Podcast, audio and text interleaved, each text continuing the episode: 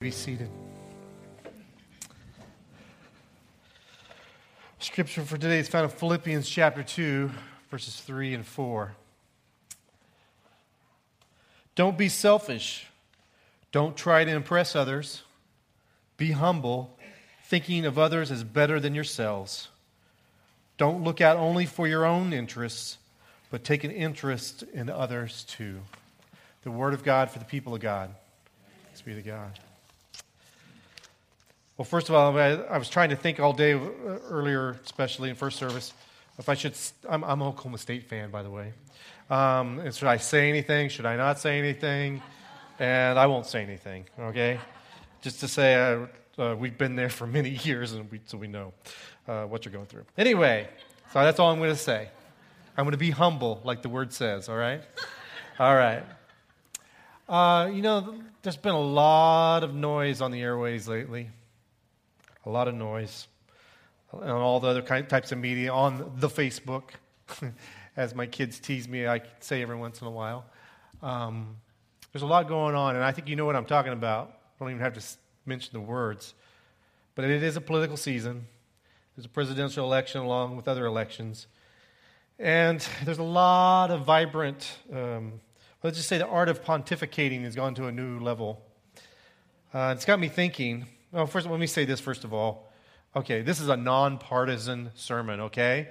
If anybody feels any guilt at all, you got to take it up with God. That's the Holy Spirit. It's not coming from me, all right? So, because I can go to my Facebook feed and I can find it, things from both sides that, um, that got me thinking about this. Of all those claims we keep throwing out on Facebook or talking around the water cooler at work, how often have we stopped to really try to dig into it and look at the people beyond the issue or behind the issue. How often have we really dug to find out what is causing this need, whether it be you're for it or against it? Because we easily nowadays can just seems to throw things around. It just got me thinking. My grandpa Dunn was quite a character as my mom's uh, dad, and he had many sayings. He was quite a talker, and you know, the one he told me the most was he, things he would say was, you know, Greg, you need to become a postal worker. He was a postal worker uh, because you know they'll never ever they'll always always need mail. They'll never have electronic mail. You know, which he was wrong about that one. But anyway, um, the, the irony of all things. By the way, this is a little aside. I worked for UPS through college, and talk about back then that was you, you, postal service, UPS they were mortal enemies. Anyway, I just thought of that all of a sudden. I don't know why I thought of that. Anyway, okay, sorry about that. Um, but he had a saying he said all the time, and this one really stuck and is really true. Don't criticize someone unless you've walked a mile in their shoes. Have you heard that phrase before? Don't criticize someone unless you've walked a mile in their shoes. What do you mean by that? He meant before you're so quick to criticize, maybe you need to stop and pause and think about where they're coming from. Think about their perspective. What is causing them to be this way? To pause to look it through their eyes, pause to walk in their shoes. Since I was a little kid, I heard stories about Haiti because my church I was involved in in grade school was one that had a lot of outreach and supported a lot of ministries in Haiti and helped support a medical mission there and other activities. We would send a lot of short term mission teams there. And I remember one time when I was a kid, for some reason this one stuck, and I remember a guy getting up talking about basically if they would just work harder, they would pull themselves out of poverty. And some reason that stuck in my brain, and that was my viewpoint of Haiti for a long time. But then in 2010, uh, I had the opportunity to go with another gentleman to Haiti in the summer of 2010, just a few months after the big earthquake. Do you remember that earthquake that happened early of 2010? It was devastating to that whole island and especially to Port au Prince, the capital. And that's where we went in 2010 to go help with relief efforts. We went there for a month. So, for a month, I was sleeping in, for a majority of that time, in a tent when I first got there. And we would work all day helping with relief efforts, and it was hot and humid. And then at night, we would sleep in our little tent, and we would uh, try to sleep, even though there was uh, all these noise from water trucks making deliveries UN troop carrier tr- trucks going by, rumbling by, the brothel down the street, the, um, the roosters crowing even though it's not dawn, uh, and, and the sad sound of the dogs barking because they're so hungry. Oh, yeah, and it was also ungodly hot and humid at night, too. So we basically were sleep deprived. And I can go on and on about describing the deplorable living conditions, the open sewers in the streets, and the tin roofs and the cardboard walls, and I can go on and on. But the longer I was there, the longer I walked the streets with them, I walked in their shoes, my pers- perspective changed. And it went from this callous minded, well, if they just worked harder, to realizing more and more these people were trapped. They were trapped in a system of poverty, a cyclical pattern that no matter how hard they worked in, they just weren't going to get out of. And why was this? Well, one thing, the government's corrupt there. And I know you might have heard about this, but until you experience it firsthand, it really strikes home how the, the, the, elite, small group of rich people in that country are controlling things. See, when we came in, we brought a bunch of tools with us, but mysteriously they were lost when we checked in on our flight. They were lost in customs somewhere. And we were told by NGOs that you should expect anything that comes through, you should only expect about 20% of it to get through.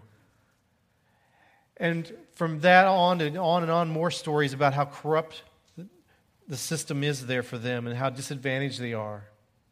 And it was until I walked in their shoes that I realized that these people are just stuck.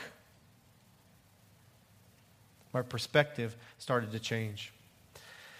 So I did spend most of my time walking around the neighborhoods, but there was another form of transportation called a tap tap that we'd use. A tap tap was got its name because, well, first of all, let me describe it. On the top left, you'll see that's me with my head kind of hanging there. I don't know if I was sick on that trip or not. I can't remember. But anyway, um, basically, it was a Nissan or Toyota pickup with a homemade canopy and two bench seats on the side. That was called a tap tap. And the reason why it was, it was a taxi service. And the reason why it was called a tap tap is you would basically just jump on board whenever you, it goes by, and they kind of slow down and maybe stop for you. But when you wanted to stop, you would take your coin and tap, tap on the window, and they would stop. You walk around front, pay them the fee, and then they go on and start up again. So that's why it's called a tap, tap. Um, they have this everywhere around the country. Well, my friend and I decided we were going to get one of these tap taps and rent a whole one, and a bunch of group of us went in together because we were going to go to Jacmel, which is on the south side of Haiti, where we heard that they had a lot of damage, but also they're not getting a lot of relief efforts because everybody was focusing on the north side of the island. So we rented this tap tack and made a long trek over the mountains, windy roads. I thought I was being smart in the back of the tap tap because uh, I thought it'd be fresh air, but I realized a few miles down the road that there was a hole in the floorboard and there must have been holes in the exhaust and it was all coming right up towards me. So by the time we got there, I was a shade of green and purple. They said other things. And uh, uh, it was, I'll tell you more about that some other time, that whole experience. But when we got there, we found the, uh, the NGO who was doing relief efforts in, the, in that part of Haiti. They got us arranged a place to stay, and it was in a school building, a school building that uh, was out for summer break. Now, those of you who've been in Central America and other places, there you have a lot of open rooms. So there was no door on these classrooms, and there was hardly any walls. About like a wall that went halfway up with giant windows because it was open air to get to let the breeze come through. Because there was no air conditioning at all. But for us, it was a luxury because after we'd been sleeping several weeks in a tent in Port-au-Prince, this was luxury to have a roof over our head. But when we got there, there was a young little boy that started t- tagging along with us right away. I'd say young, 12 ish or so. It was so hard to tell their age of many of the kids. But he would start tagging around along with me. Philippe was his name. I could never pronounce his name right because it's French Creole, and, and I was butchering. I call him Philip, and he would get mad at me because my name's not Philip, it's Philippe, you know. And, and uh, anyway, um, he was always around with us, to following us everywhere we go. And when we go to the job site, he would ask to work, help along with us. And we'd try to give him a task, but often we had to redo the task he did. And, but we wanted him to feel included. Many a times he would leave in the middle of the day, and we'd come back that night to our place of lodging and realize that some things were missing. We kind of put two and two together, and You know, he was about the only one that was in that area because there was a guard at the school all the time. And so we were getting more, a little bit more frustrated, frustrated with him. And finally, one time, night at dinner, we were talking with him, and we asked him a little bit about his story. Or do, does he have family in the area? You know, who's he living with? And he told us then that his family had all died in the earthquake. That he's from Port-au-Prince, and all his his mom, his dad, all his siblings, his aunts and uncles all died. And he was on his own. And he was bumming around the streets of Port au Prince for several weeks until finally he decided to come to Jacmel because he heard there's possibly a friend there he knew. And so he walked over the mountains, took several days, hitching rides whenever he could. And now he was living on his own. So basically, he was just surviving. Once I heard his story, once I got to walk in his shoes a little bit, my perspective changed on him. You see, the first step when we do this, when we walk in someone else's shoes, is we need to listen to their story. Proverbs 18 says, An unfriendly person pursues selfish ends, and against all sound judgment starts quarrels. Fools find no pleasure in understanding, but delight in airing their own opinions. And James gets even more to the point. In James 1:19, says, "Understand this, my dear brothers and sisters, you must all be quick to listen, slow to speak, and slow to get angry." I love James. He doesn't mess around. He just gets right to the point. We need to be quick to listen, slow to speak, and slow to get angry. Isn't that just great great wisdom for any kind of relationships, whether they're a stranger or a loved one. We should all be quick to listen, slow to speak, and slow to become angry. But especially, I think, if we look past whatever issue this group is a part of, or whatever, it might be a friend, a relative, a coworker, or something that you're having an issue with, this is just good way to good living right here. Quick to listen, slow to speak, and slow to get angry. But for us, for many of us, that is hard to do, isn't it? You're saying, I, I don't get to say anything, I just got to listen? Yeah. Sometimes it's best just to sit and to listen. Some days, someday you may go on a short term mission trip. Many of you already have. I know many in our church have gone to Lucinda School and Orphanage in Guatemala. It's, it's a ministry we support there. Wonderful ministry. They're doing great work. And they could all probably tell you that their lives have been changed by those trips and their perspective about that country and the kids has changed. But for many of us, it starts just right where we're at. It starts with our neighbors, it starts with our family, our coworkers, or maybe even the other side of town here in the greater Austin area. People who are struggling just to survive. But here's my, my worry I'm afraid that we're becoming a society that's just doing a lot of talking and not much listening. That we're doing lots of shouting and yelling, but not much listening.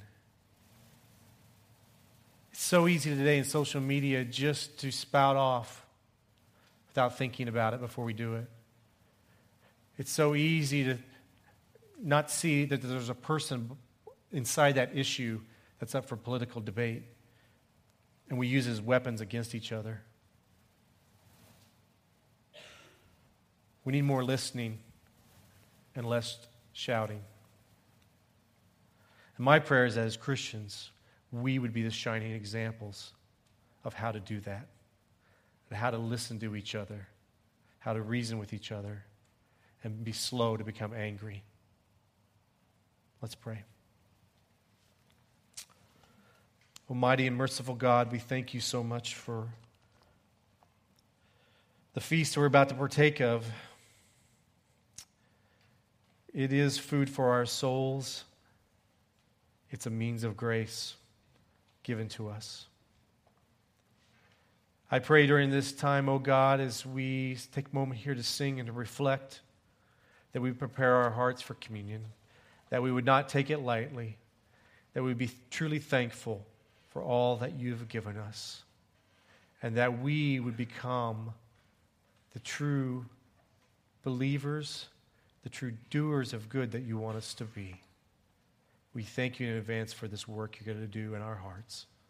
In Jesus' name, amen.